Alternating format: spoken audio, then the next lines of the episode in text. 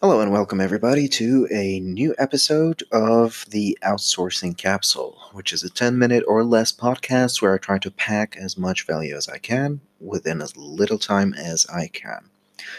In this episode, we're going to cover the next logical question after our previous episode where we covered how should you uh, or, or, choose the right virtual assistant for the task. So the next logical step is where can you find such a good va or virtual assistant? Now this is a very opinion based question because each person is going to have their own preferences and their own uh, preferred ways of finding a virtual assistant so I'm just going to go through uh, most of them real quick and I'll just select my favorite, to be honest. So the best um, way of finding a virtual assistant, especially if you're still new to hiring freelancers and hiring a virtual assistant, would be through a freelancing platform. There are dozens of them, but the top three or the biggest three platforms are Upwork, Freelancer, and Fiverr. In these three platforms, you're going to find all types of virtual assistants and all types of freelancers to provide various types of tasks that you might possibly need. So, in these three, you might get bombarded with applicants, um, especially automated bots, where someone would write a script that would just crawl through the platform and apply to all and any jobs on it. Um, so it they might be a little bit overwhelming at the beginning, but once you get the feel of how to filter through these, uh, especially if you utilize the tips and tricks from the previous episode, you will be able to find a pretty good VA or a virtual assistant through that.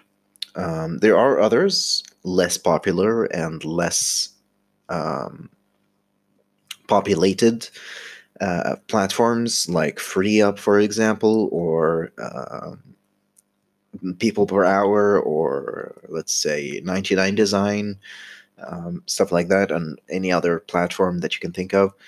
They are also is a, a little bit better in terms of the population because they're not um, overcrowded with people, but they will provide you with less options. It's kind of like a pro and con thing where is it like how many people is too much and, and too many people and how many people is too little people? So you know what i mean? Like it's, very uh, fine line in the middle. Um, once you're a little bit more experienced in the whole outsourcing process, you might find other ways of uh, finding a proper virtual assistant or a good virtual assistant to work with uh, directly without a middleman or without a platform to deal with. It will contain a little bit of a risk, but it's a two way risk. Like the virtual assistant is also taking a risk to dealing with you directly without a platform um, because you kind of need to to blindly trust each other. You need to trust him or her to do the work, and they need to trust you to pay them. So it it is a little bit more risky, but it also will provide you with uh, something that you cannot find in a platform, which is the uh, first of all the more experienced virtual assistants, as most of them will leave platforms. They will prefer not to work with platforms anymore. Um, they will prefer to deal with clients directly just to avoid the limitations. So the more experienced and the more the higher quality virtual assistants will most likely be caught on social social media or found on social media. Um, Facebook groups. There are a lot of Facebook groups for virtual assistants and job applications and job opportunities and virtual assistants offering services um, on LinkedIn, which is actually my favorite. LinkedIn is a gold mine in terms of virtual assistants and clients for me and for you. Um, as a, as an agency owner and a founder, my favorite and my best method of landing new clients is LinkedIn, and it might as well be your favorite uh, new method of landing virtual assistants as well, because they're easy to spot. You'll be able to find uh, virtual assistants on LinkedIn just simply by searching virtual assistant.